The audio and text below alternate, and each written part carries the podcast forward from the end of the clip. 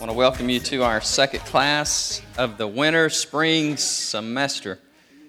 Um, if you got lost or what, this is systematic theology at 6:45. I don't know if you took a wrong turn and you're heading somewhere, but we're glad you're here. I want to uh, give a shout out to those who are watching us online, and want to thank our guys, our media guys, for helping us uh, make this possible. I know many folks are watching us at, in their homes in their pajamas. It's good.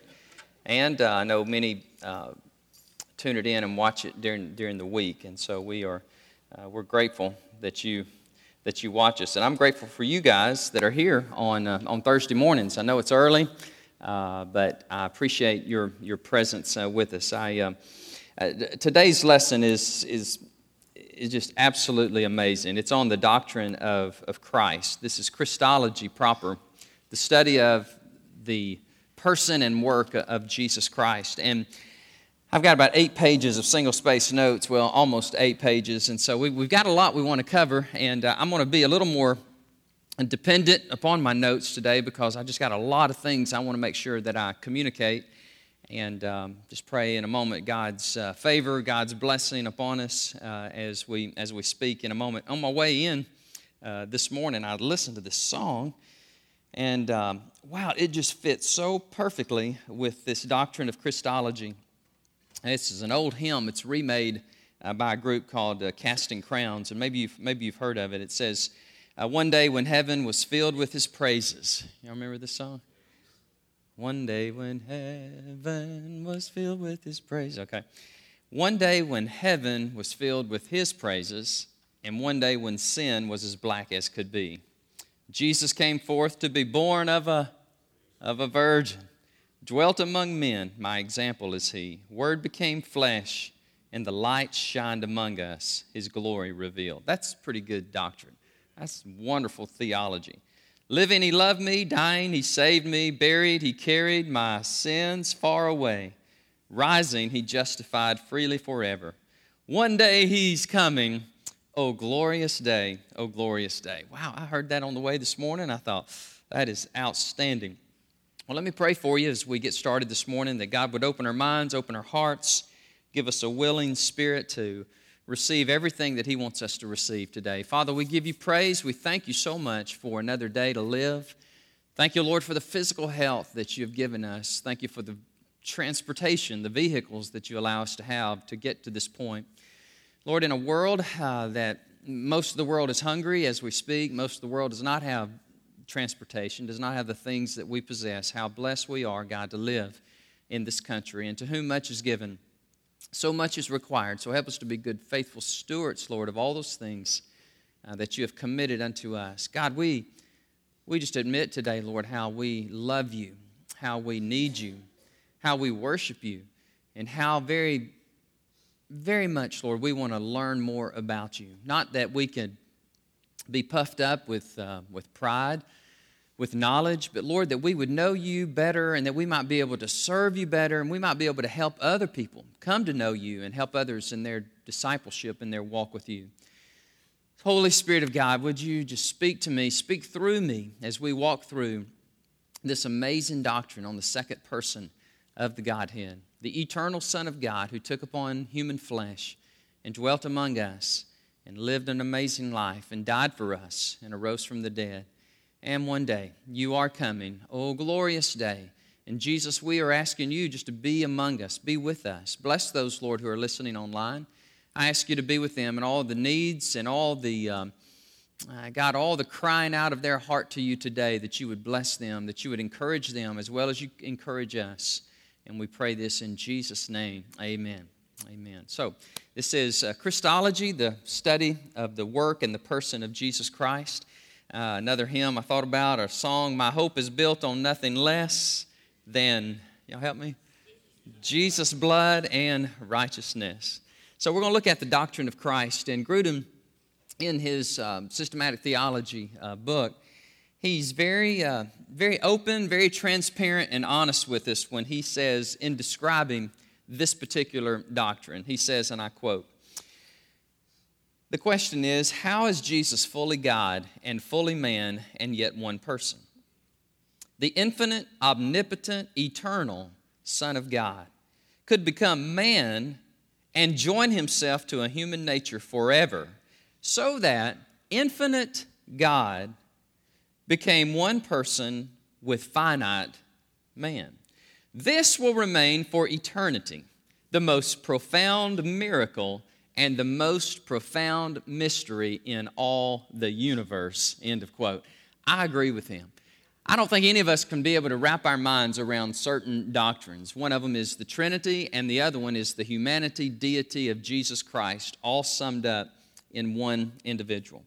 Uh, there are parts of Christology that we're going to talk about this morning. You're going to easily grasp that. You're going to say, I know that. I understand that about Jesus' humanity. I know that. I understand that about Jesus' deity.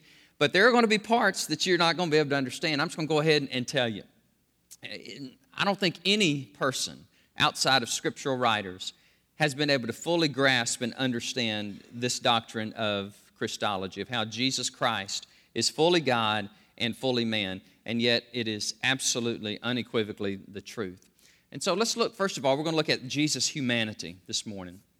I'm just going to walk through some characteristics of Christ as a human being. Okay, now you got to keep in your mind, keep remembering in your mind that Jesus Christ is a human being. Okay, he did not appear to be a human being, he was a human being. He did not just have a human body and a human flesh, he had a human spirit or a human soul. You got to keep in your mind that Jesus Christ is fully human.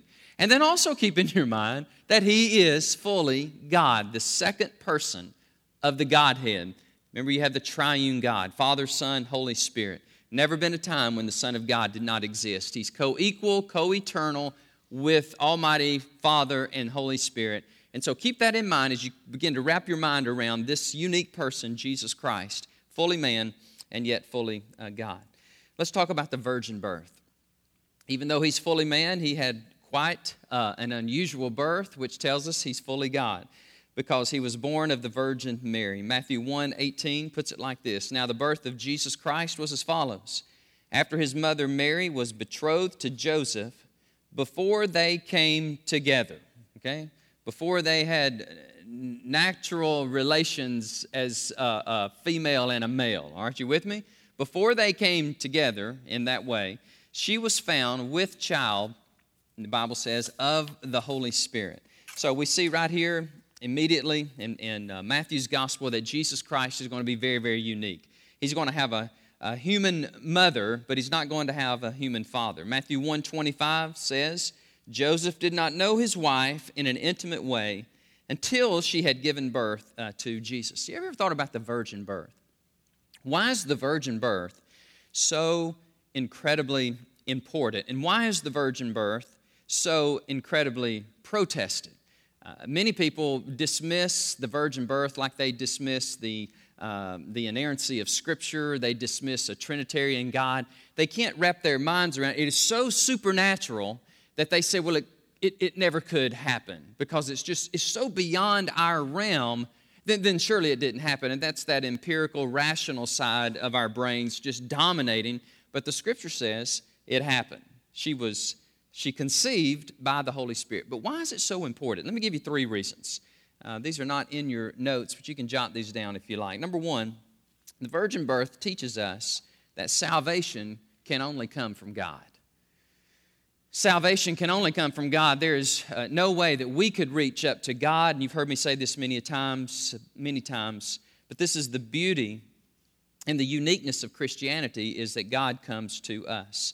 It teaches us that salvation comes from God. We could not earn our salvation or our righteous standing before God, so He came to us. He was miraculously born. Okay? Miraculously was He born. And He lived His earthly life.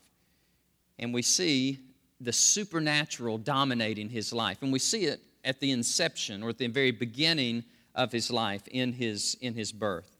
Galatians 4 4 says, At the appropriate time, God the Father sent God the Son to be born of a woman, born under the law, so that he might redeem us. Okay, so first of all, the virgin birth tells us that this is a supernatural act of God, and God is intervening, and God is coming, He's coming down to us because there's no way we're going to reach up to Him because He's so holy, so transcendent, so awesome. So He comes to us. Number two, the virgin birth made possible the uniting of full deity and full humanity in one person. The virgin birth makes it possible for there to be a, fully human being, also a fully divine being. And the virgin birth is the explanation. How did that, how did that happen?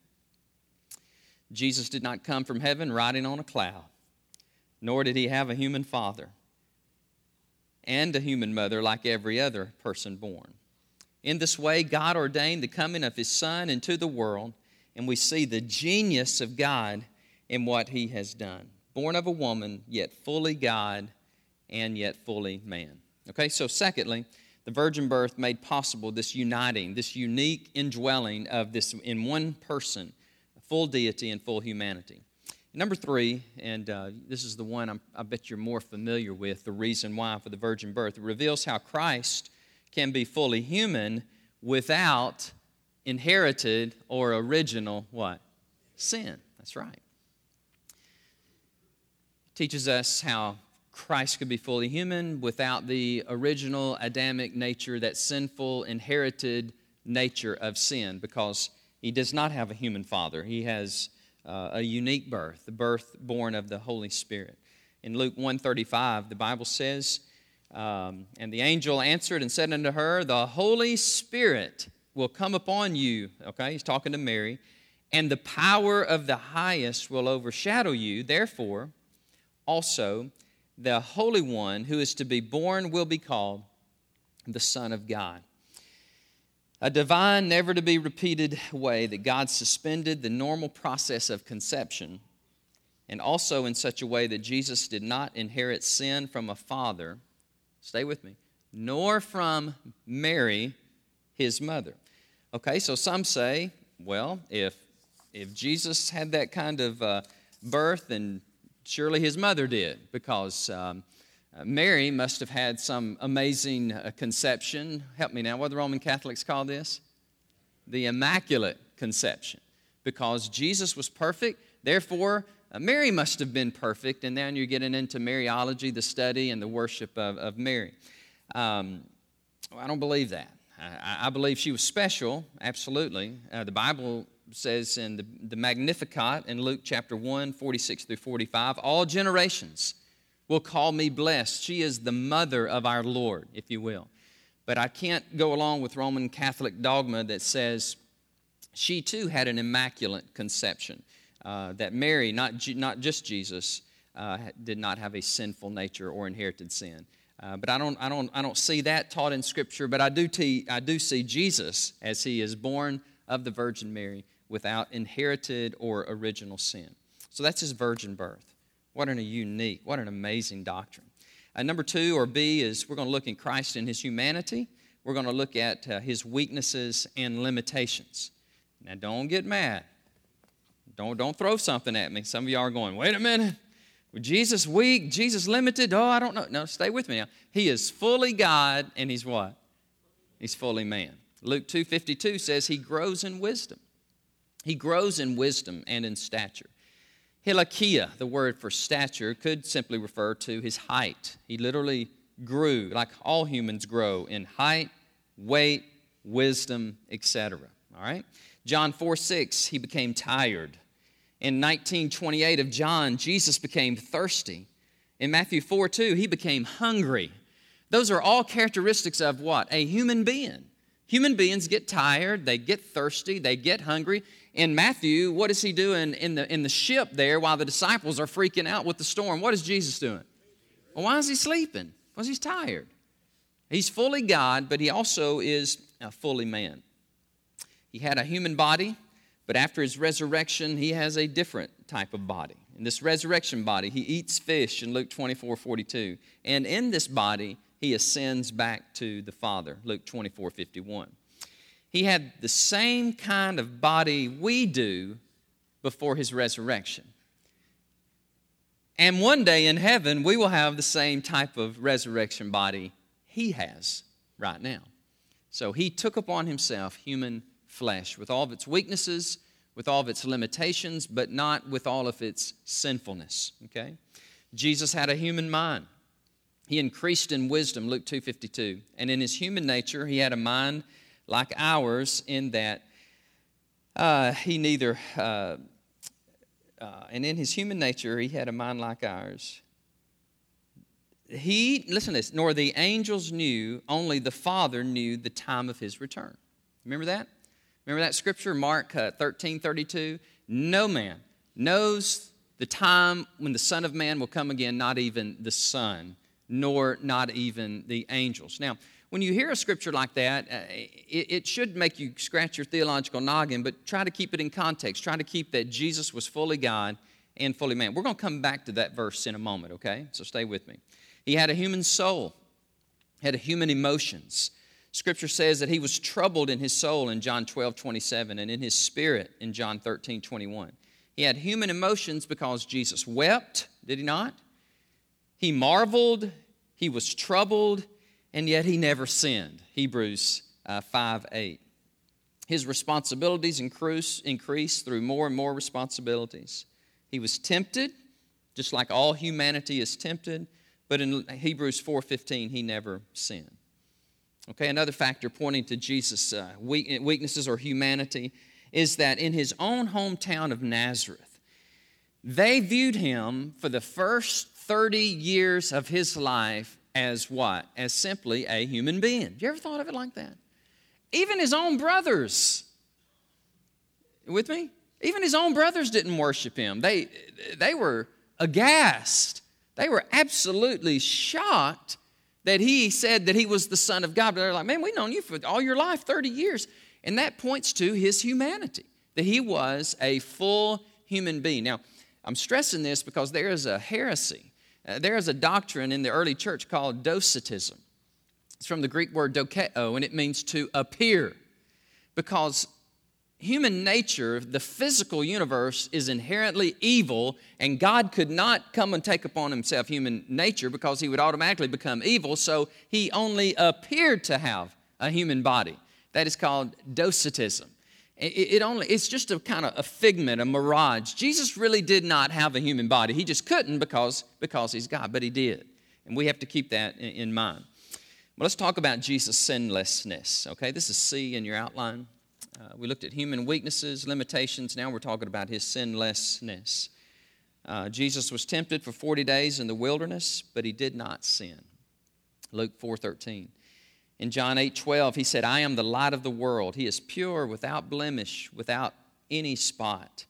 John 8 29, Jesus was doing the Father's will. He was always doing the Father's will, all that the Father wanted him to do. That's what I love about the Gospel of John. Whenever I read John throughout those 20 plus chapters, you, you always see Jesus in absolute, complete relationship with the Father never sinning with his mind, never sinning with his hands, never sinning with his tongue, that all besetting sin for all humanity, you know, that little instrument in there, he never, he never did. John 18, 38, Pilate says, I can find no, there's no fault in you. There's no fault in you. 1 Peter 2, 22, he committed no sin, no guile was found on his lips. In the temptation narratives in the synoptic gospels, Satan tempts him. Remember that? 40 days and 40 nights. And uh, he tempted him to bypass the plan that the Father had for him, which was to go to the cross and die. A plan of obedience, uh, a plan uh, of surrender to go through the crucible of extreme pain and suffering, even to the point of death on the cross. And what Adam and Eve could not do, uh, Jesus, Jesus did. They could not remain sinless, they could not resist the temptation. In the first Adam, we all die, but in the second Adam, in Christ, we uh, can live. Uh, he obeyed even in the face of extreme temptation. In Grudem, I thought it was very interesting here. He juxtaposes the temptation of Adam and Eve with food and Jesus with food. remember the enemy says, If you're the Son of God, transform these stones into what? into bread, okay? What a viable, valid temptation if Jesus is fully human, okay? Because I don't know if y'all have ever done a 40 day fast or not. I have, and I want to tell you something. I hope God never asks me to do that again. I, I mean, I'm serious because I used to weigh about 15 pounds more than I weigh uh, today, and it was, think, 10 of it was right here in my face as I look at some of these old pictures. But I, I was so burdened for the church that I was pastoring, and, and much like our church, it was, it was very much in, in debt. And so I just went on this 40 day fast of juice and so forth. And I'm like, wow, I can't imagine. But Jesus, like Moses, didn't even drink juice or, or, or, water. I mean, this is a supernatural, miraculous thing that, that he did. But listen to this, this, con, this um, comparison of their, of their temptation. They both were tempted with food. Jesus had not eaten and was very hungry. He turned the water into wine. He multiplied the loaves and the fish, which tells us that he could have turned that into a sustenance. Um, but Adam, he gave in, he ate the food. Jesus, he, he did not. He did not sin, he did not fall into uh, temptation. Could Jesus have sinned? Ah, ah. you're going to go there, Brother Danny? I got to go there. That's part of teaching this class is to go to those doctrines that make you scratch your head. It's called the doctrine of impeccability.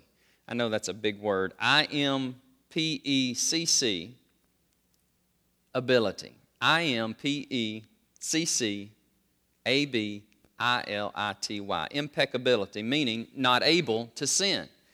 So the question is could Jesus have sinned? Uh, many say absolutely, and many say absolutely not. Those who say absolutely, they argue, they say, well, if he could not have sinned, then the, sin, the temptations were not valid. And that they couldn't have been valid if, if he could never had the capacity to sin. But on the other hand, Mr. Grudem, Grudem including, says, no, he never could have sinned because God cannot be tempted. Or, or God he, he does not tempt and he, he cannot sin, even though, he's, even though he was uh, tempted. So let, us talk about this right here.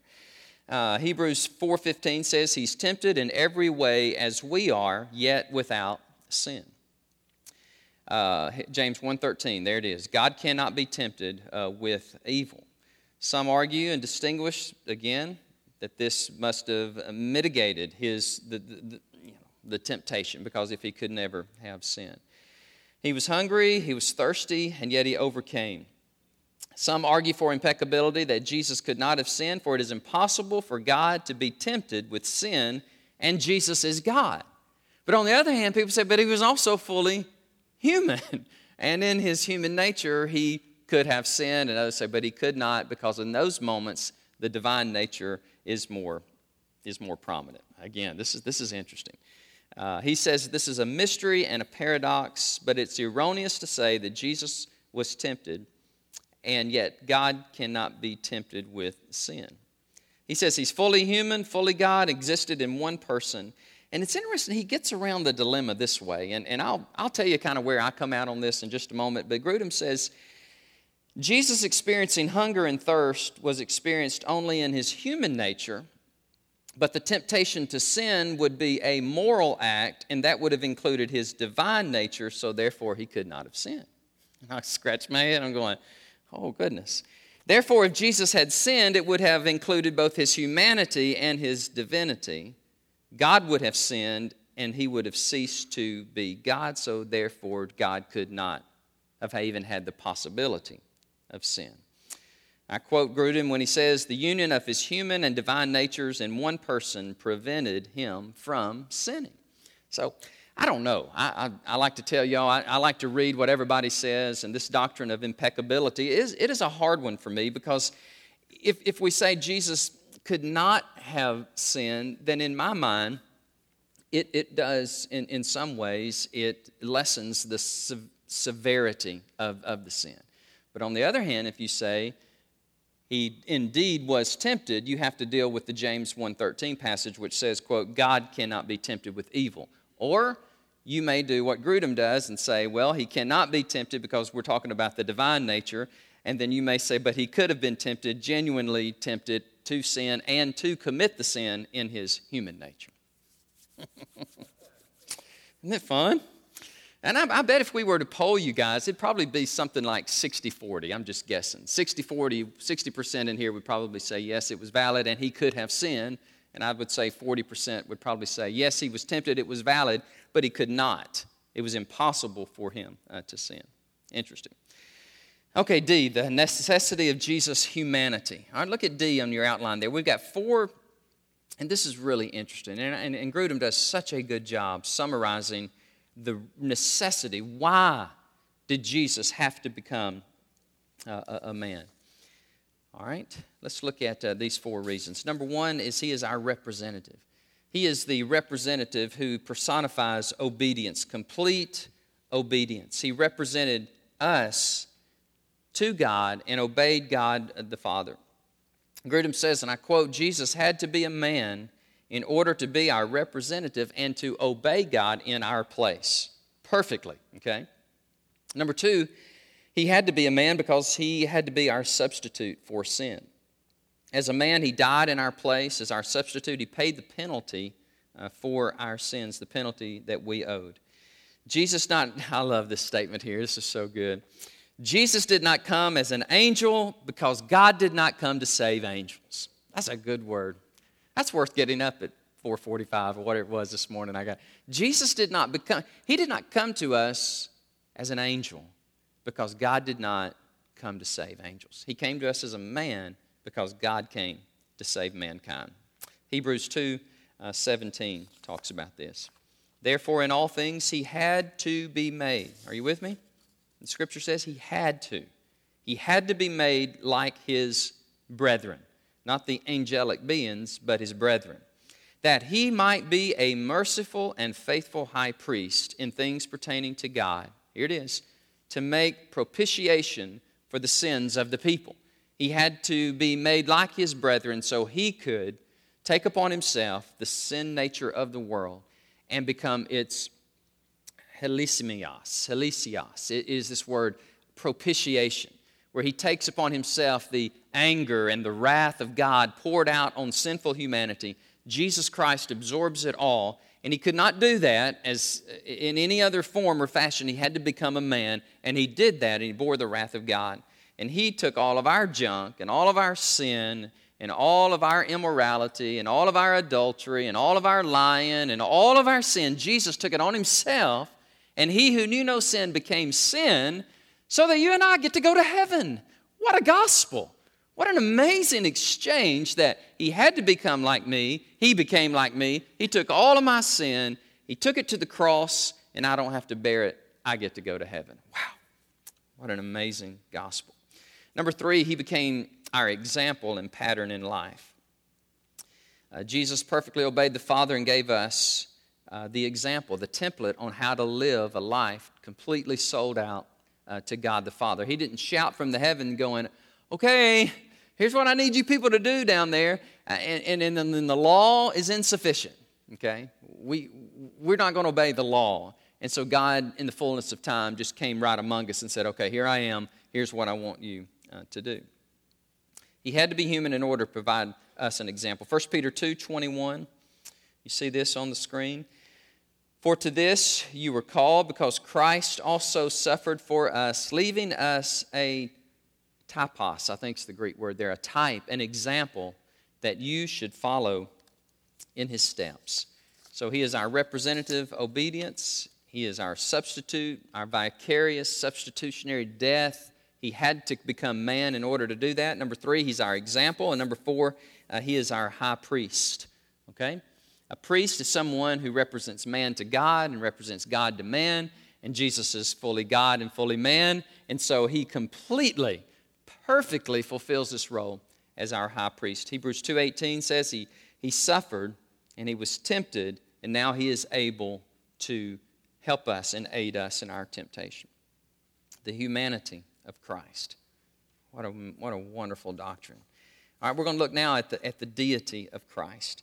Uh, the deity of Christ will begin with some titles of, of deity um, some titles of deity. You may want to jot these, uh, jot these down in your, in your notes because these are some words, divine words, that are normally attributed to the Father, if you will, but they're going to be attributed to Jesus. And then there are some unique words that apply only to Jesus. And uh, let me give you a little a quiz. Um, I think 84 times Jesus refers to himself in one particular way, and it was his favorite way to describe himself the Son of what? Son of Man. That was his favorite self designation. Uh, son of Man, 84 times. He's also called Son of God. He's called Theos. He's called Kyrios. He's called the Great I Am. And all of those attribute, uh, are, are, attributed to deity. So let, us let's walk through these. Uh, John 1 1 says, And the Word became flesh, dwelt among us. We beheld his glory, the glory as of the only begotten of the Father, full of grace and truth. Okay? In the beginning was the Word, the Word was with God, and the Word was Theos. The Word was Theos. The Word was, uh, was God. Okay? Another example is Romans 9 uh, 5. Of whom are the fathers, and from whom, according to the flesh, Christ came, who is over all, the eternally, are y'all reading the same thing I am? The eternally blessed God. Amen. I mean, there it is. Romans 9 5, Jesus is unequivocally called Theos. He is called Almighty God. Of course, Isaiah 9 6 says the coming Messiah will be called the mighty God, everlasting Father, Prince of Peace. Okay, the next, that's theos, that's T H E O S. We'll give you some Greek this morning. Ready? T H E O S, theos, God, Jesus is referred to. Number two is, is Kyrios, and that's K Y R I O S. K Y R I O S. Obviously, that's, that's the English spelling of it, Kyrios. 6,814 times Kyrios is used in our Bible and is translated Lord. And uh, you see this in the Greek Old Testament, especially. The Greek Old Testament is the Septuagint, and that's the Bible that, the, that Jesus and the disciples had. They had that Septuagint, they had the Greek translation of the Old Testament. And over 6,800 times in that Old Testament, that Greek word kyrios is used, and it always refers to God. But when you come to the New Testament, that same word is applied to, hello, it's applied to Jesus. And you see that, and I'll give you a couple examples. And that's uh, Luke 2.11. For there is born to you this day in the city of David a Savior who is Christ the... That word is always used for God. It's never used of a mortal, but it's used for Jesus. Uh, he is Christ the Lord. He is God come in the flesh. He is equated, he's on the same plane and equal uh, with Almighty God. We recognize that as good doctrine. That was amazing heresy in the first century, okay? If you didn't believe. If you, weren't, if you didn't accept this incarnation, uh, th- then you, you totally dismissed this. You, you were saying, this guy is a heretic. He's putting himself upon the same nature as God himself. And it was the truth. He was. Uh, Matthew 3 3, John the Baptist says, Prepare ye the way of the Kyrios, the Lord. And of course, Hebrews chapter 1, wonderful verses there in 8 through 12, clearly portrays the Son as the eternal Lord, creator of heaven and earth.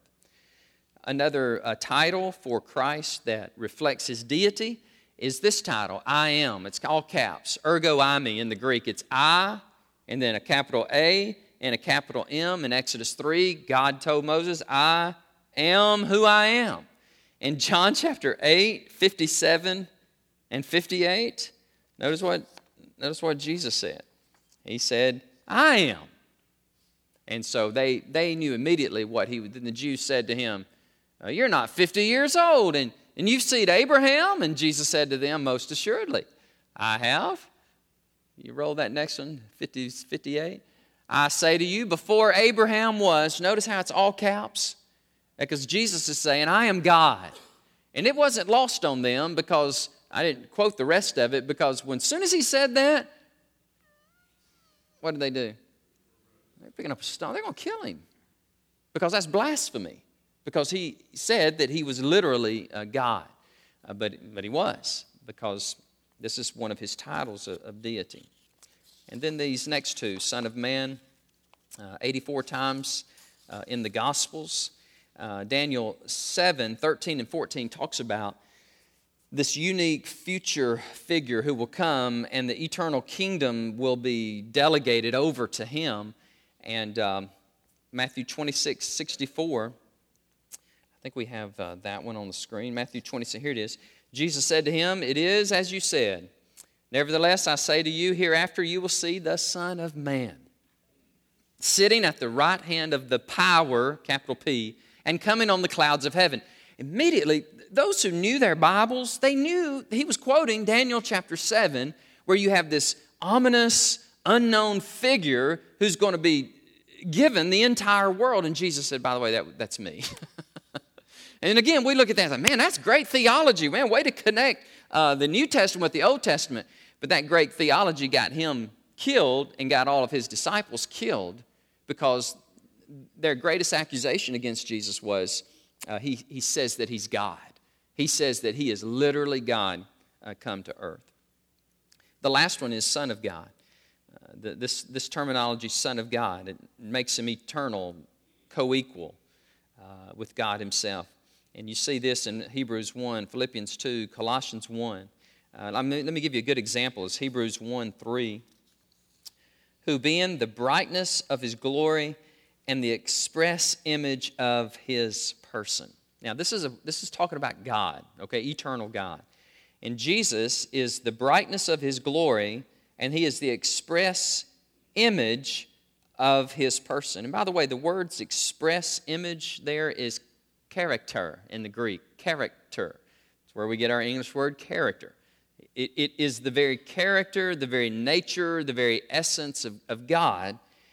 Um, he upheld all things by the word of his power when he had by himself purged our sins and sat down at the right hand of the majesty on high. So here Jesus is. Here are some of his titles of deity, okay? Uh, we looked at his humanity, and, and, we know he was fully human because he got tired, he got, he got hungry, he, he, he slept, he had emotions. The Bible says on a couple occasions Jesus actually wept. Y'all remember that? When when Lazarus died and he saw the devastation of death on people, and, and the Bible says he wept. And then, as he's looking over Jerusalem, he, the Bible says he weeps for them. So we know he's fully man, but he's also fully God because of these titles that are given him God, Lord, I am, Son of Man, Son of God. Okay? So let's look at some of the attributes of, of Jesus that talk about the. Uh, uh, talk about his deity, some of his uh, attributes. First of all, we see some of his omnipotence in the New Testament. When he calmed the storm in Matthew 8, 26, and 27, that was pretty impressive, wasn't it? Peace. Waves, be, be still. Or how about when he walks on the water? How many humans can do that? You say, well, one, he didn't last very long, did he? I mean, Peter, he, he got out there for a little bit, but no, Jesus got out there and he stayed out there. And they thought it was a phantom, a ghost. No, it's God, it's Christ. There he is. So he calms the sea, he multiplies bread and fish in Matthew 14, 19.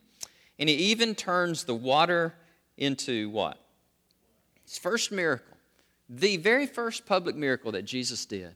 Now, of course, apart from his virgin birth, I'm talking about his ministry. The first recorded miracle is when he turned the water into wine. Verse 11 says, This beginning of signs Jesus did in Cana of Galilee, and he manifested his glory. All right? And his disciples believed in him. They believed in him because he had miraculous power, okay? He, he's doing things that nobody else has ever done. He's saying things that nobody else has ever said. And then they, they continue to believe in him because now he starts raising the dead, he starts healing lepers, he starts calming the sea, and they're going, Whoa, whoa, whoa. You are who you say you are because you are manifesting it with these, uh, with these miracles. Okay? He is seen as uh, eternal in statements like John 8 58, I am, in, in Revelation 22 13 uh, where it talks about uh, in Revelation 1 8, he says, I am the Alpha and the, help me, and the Omega. I am the beginning.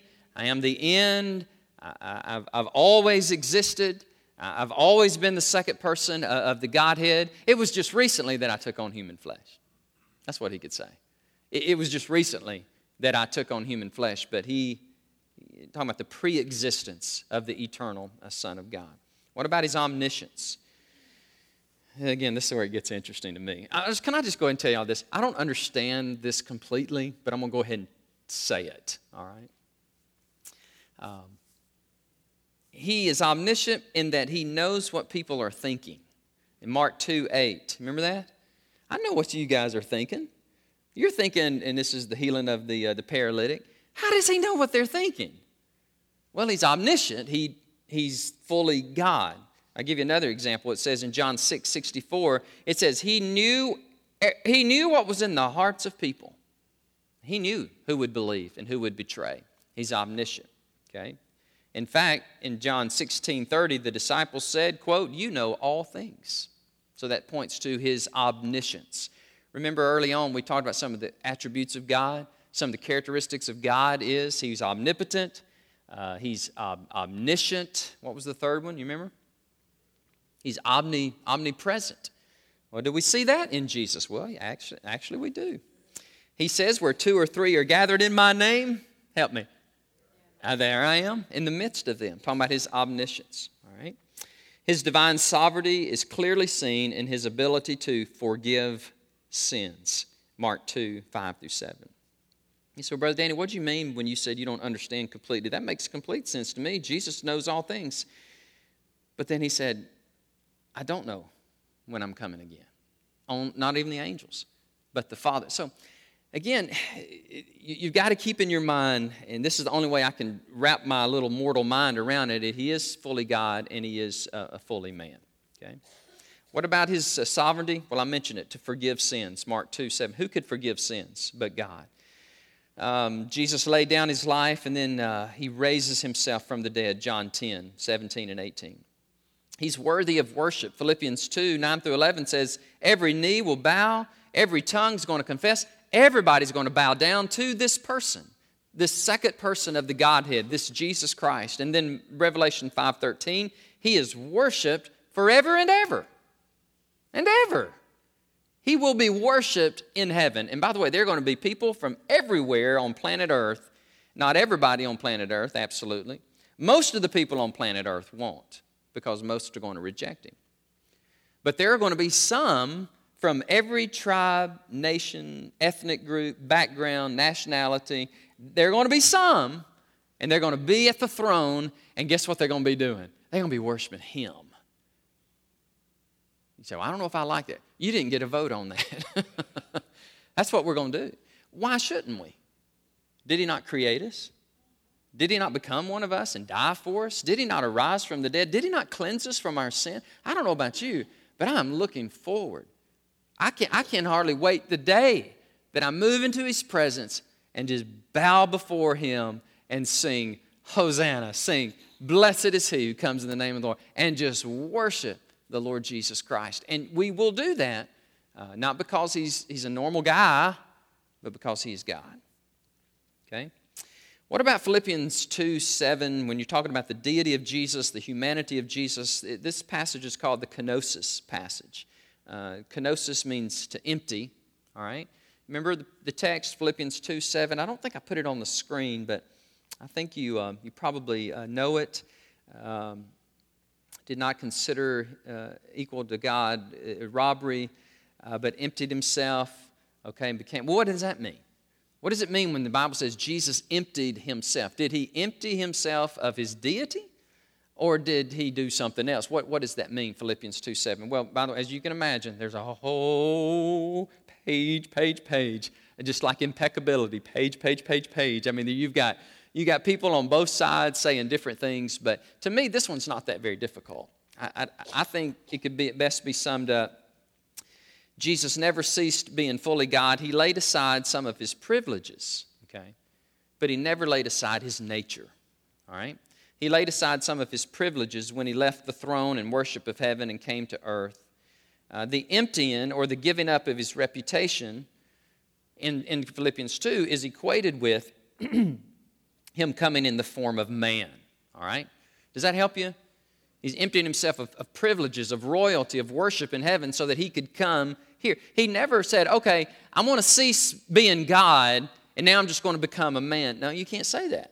And some people do say that, by the way. Uh, they, they have a problem with the supernatural. It's called the kenotic theory.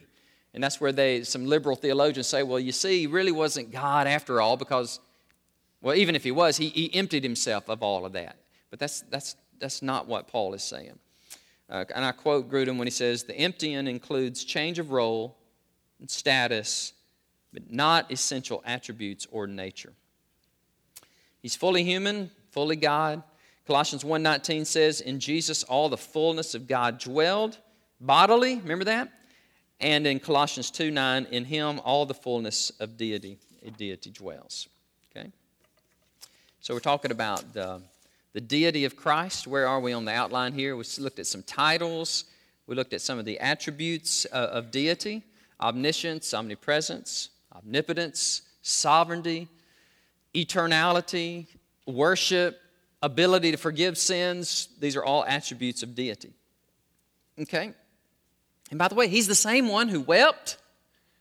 He's the same one who got tired. He's the same one that um, got thirsty. Hey, isn't this amazing? Is this not amazing? And no wonder Grudem says this, this is the most majestic doctrine in all the universe, and it's one that we will never understand. And he goes so far to say in his book, he goes, We will never understand. Not even heaven will we understand it. It's just beyond us mortals. We, we, we can never get our minds completely around how that one individual was fully God and fully man. And you, could just, um, you can just embrace it by faith, or you can just debate it and try to rationalize it, and it will destroy you. Okay? You, you will be destroyed if you try to figure it out and say, Well, I'm not going to embrace it until I figure it out completely. Okay? Well, good luck, because you're not going to figure it out. I mean, Augustine, not going to figure it out. You know, some of these great theologians, um, Luther and Calvin and Zwingli, these guys would say, no, no, no, we, we never figured that out. We just embraced it because it's, it's true, okay? That's my sermonette for the, for the morning here. All right, so let's talk about the incarnation, the, the deity and the humanity of Jesus uh, Christ. Deity, humanity combined in one, in one person. Again, some say it's a myth because it's impossible to understand that. It's like the virgin birth could have never happened. It's just too miraculous for me. Some say. It's kind of like the inerrancy of Scripture. I mean, really? God wrote a book, didn't have any errors in it. Uh, God really raises people from the dead. God really became a man. No, it's too, too much for me. And, and, and many people dismiss it because of their anti supernaturalism bias. Okay? Too empirical, too rational. Can't, can't figure that out, so it must Ooh, isn't that interesting? I can't figure it out, therefore it must not be true. That didn't say anything about God, that says something about you. It's so amazing, so miraculous. Well, I can't understand it. Nobody can understand it. Therefore, it must not be true. Mercy. It is true. Um, just because we don't understand as I said a moment ago, doesn't mean it's not true. A paradox, amen. Contradiction, no way. Paradox, yes. Fully God, fully human in one person. Well, the early church, we're going to go back through the early church. Remember, um, I think earlier on in this uh, class, we talked about the seven ecumenical councils from uh, Nicaea, AD 325, to Second Nicaea around AD 700. There were seven ecumenical councils, and each one of them just kind of grew in their understanding of this whole humanity deity uh, of Jesus. I mean, we're talking years and years as the early church.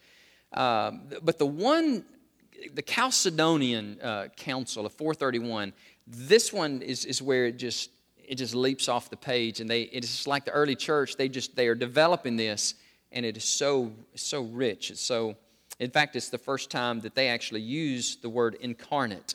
And so the Nicene Creed obviously affirms this deity humanity, but the Chalcedonian uh, Creed of 451.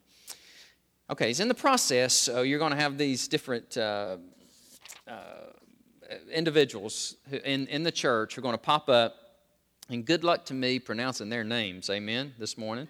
But they're going to pop up and they're going to challenge this deity humanity of Jesus, all right? And here's how their uh, challenge will go Apollinarianism. It's named after a teacher by the name of Apollinaris, Bishop of Laodicea in AD 361. Okay?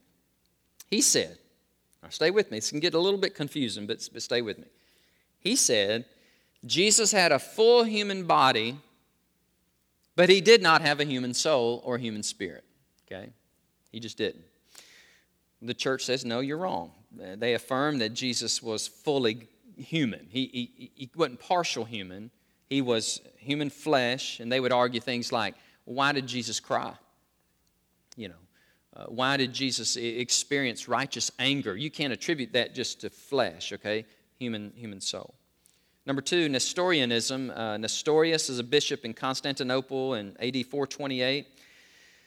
he said, Okay, I got it figured out. Jesus was two separate persons. And he, is, he was a human person and he was a divine person, but he's not one who's human and divine. Uh, but never in Scripture do we see the two natures talking to one another. And that's what Nestorius would teach. He would say, Well, Jesus, God would say to Jesus, the human, How are you doing today?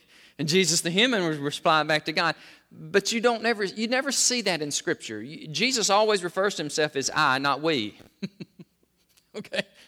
I say, not, not we say. Now, the times that we is applied to Jesus, that's he's talking about the Father or the Spirit in him. But he's never talking about this schizophrenic duality of personality. Are, are you with me? And Nestorius said, well, he has to do that. But they said, no, it's not true. Monophysitism, however, monophys, monophysitism, physitism, or Eutychianism. Eutychianism. How's that one? That's easier. Yeah, right. Eutychus is this guy who taught in AD 454. Is his name? Eutychus, literally a teacher. He leads a monastery in Constantinople. He taught that Nestorius got it wrong. Jesus did not have two natures, he had one nature. And the human was absorbed into the divine so that you actually got a third nature. you know, you, you don't have fully God, fully man. No, no, no, you can't have that because we don't understand that. And Nestorius says, okay, so you got fully God, and then you got fully man. You got two separate entities. And Eutychus comes along and he says, no, no, no, no, you, you got it wrong. It's still one person, but here's the deity and here's the humanity way down here. And so what he does is he, he lessens that. It kind of leans toward that docetism. Well, he just appeared to be fully man, but, but he wasn't. And by the way, the early church in every one of these instances evaluated that, embraced um, the, the teaching as far as listening to it and then categorically, unequivocally, they rejected it. And it's rejected, seen in the Chalcedonian definition in 451. And I quote here the distinction of natures being by no means taken away by the union, but rather the property of each nature being preserved and concurring in one person. Boy, that's, that's, that's deep for 730, but let me, let me read it again. Chalcedonian, Chalcedonian definition. Here's the statement affirms Jesus was fully God and fully man. Quote, the distinction of natures being by no means taken away by the union, but rather the property of each nature being preserved and concurring in one person. I don't know about y'all, my mind is just like it's just it's just spinning around, and so I think I'll, I think I'll take a break. I think we'll, we'll stop here for just a minute and, uh, and we'll entertain some, some comments and some questions if you, um, if you have some. Uh, if not, uh, we'll, we'll, let you, we'll let you out uh, a little bit early. Oh, I got to page six, by the way. Uh, still got seven and eight, but we'll, we'll wrap that up um, uh, next time.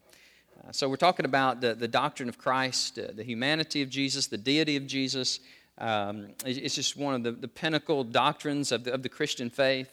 Uh, it's like the Trinity, you know. It's, it's, it's just up there. It's just one of those prized, awesome, unique uh, doctrines that we cherish. Uh, no, nobody else has this, by the way, if you're interested. If you want to study other religions and other prophets and priests and people, nothing ever comes close to, to this. Hey, can you not agree? When God does it, He does it right. He does it.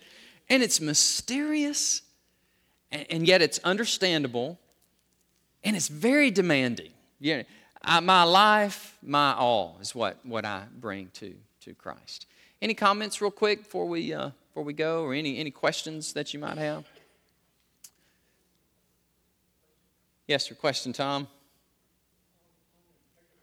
Yeah.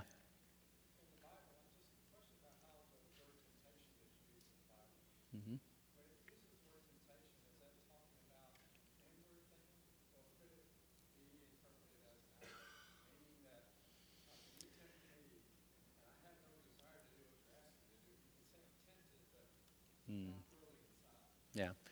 Yeah. For you on the internet, there, uh, Tom Collier asked a good question about the temptation of Jesus. Um, you know, what, was it just inward? Was it outward? How viable was it?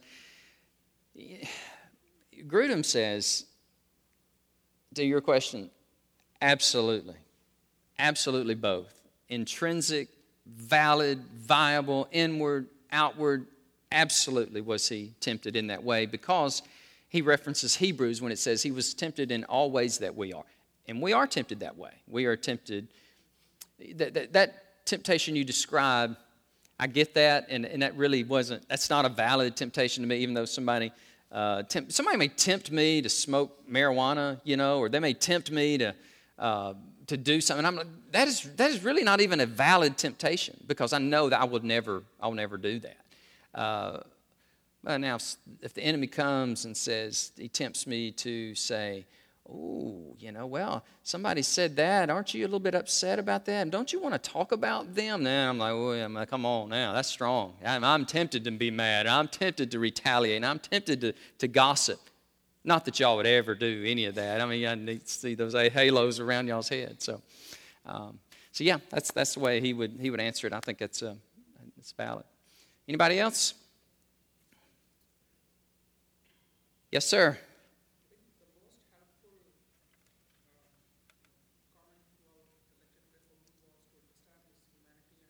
Mm-hmm. Yeah.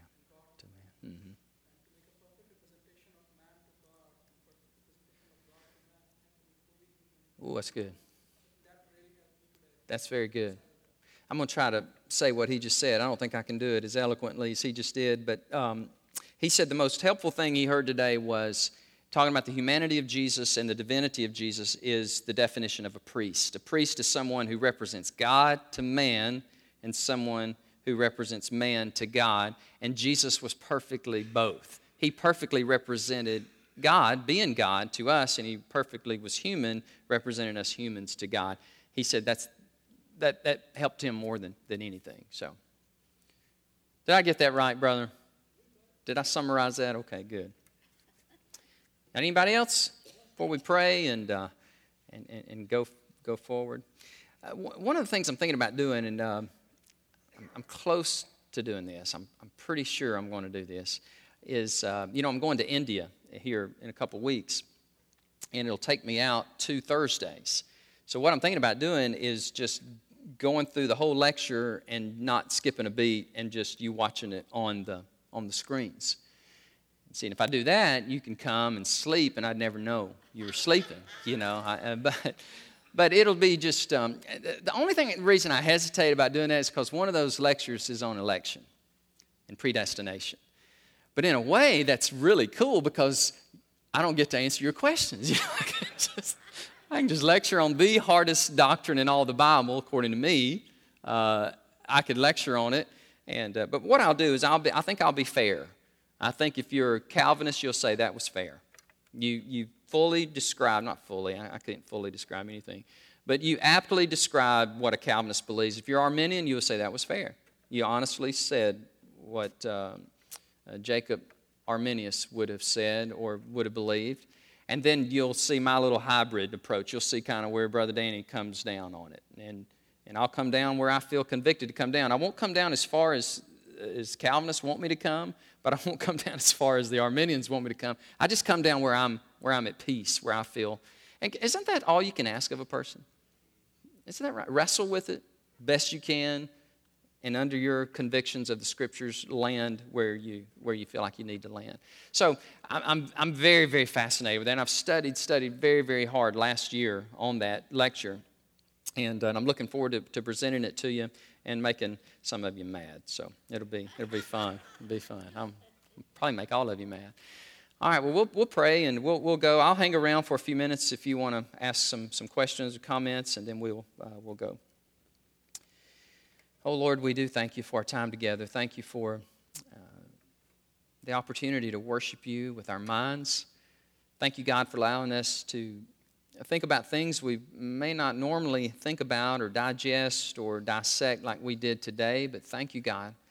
Uh, our desire, Lord, is to, is to be all that we can be for you, to let our hearts and our minds and our wills, our emotions all be under the, um, the lordship of Christ. And so we, we come to you as an act of worship, Lord, not, um, not to impress, not to try to say we know more than somebody else. It's just, Lord, we love you. And we, we want to know as much about you as we possibly can so that we can worship you more fully and we can help others, Lord. We can help maybe answer some questions that others may have uh, as we sanctify you, the Lord God, in our hearts. Always ready to give an answer uh, to everyone who asks us a reason for the hope that is in us with meekness, Lord, with meekness and humility. Lord, I pray that you bless my brothers and my sisters as they depart from this place, as they go their way. I ask you to bless those online, Lord, who are listening, who are about to uh, begin their day. Uh, Lord, we do ask you to uh, help us be more like you. Uh, help us, God, to take advantage of every opportunity you give us today to speak a good word about Christ and to also encourage those we come in contact with. For we pray this in Jesus' name. Amen. Amen. You're dismissed. God bless you.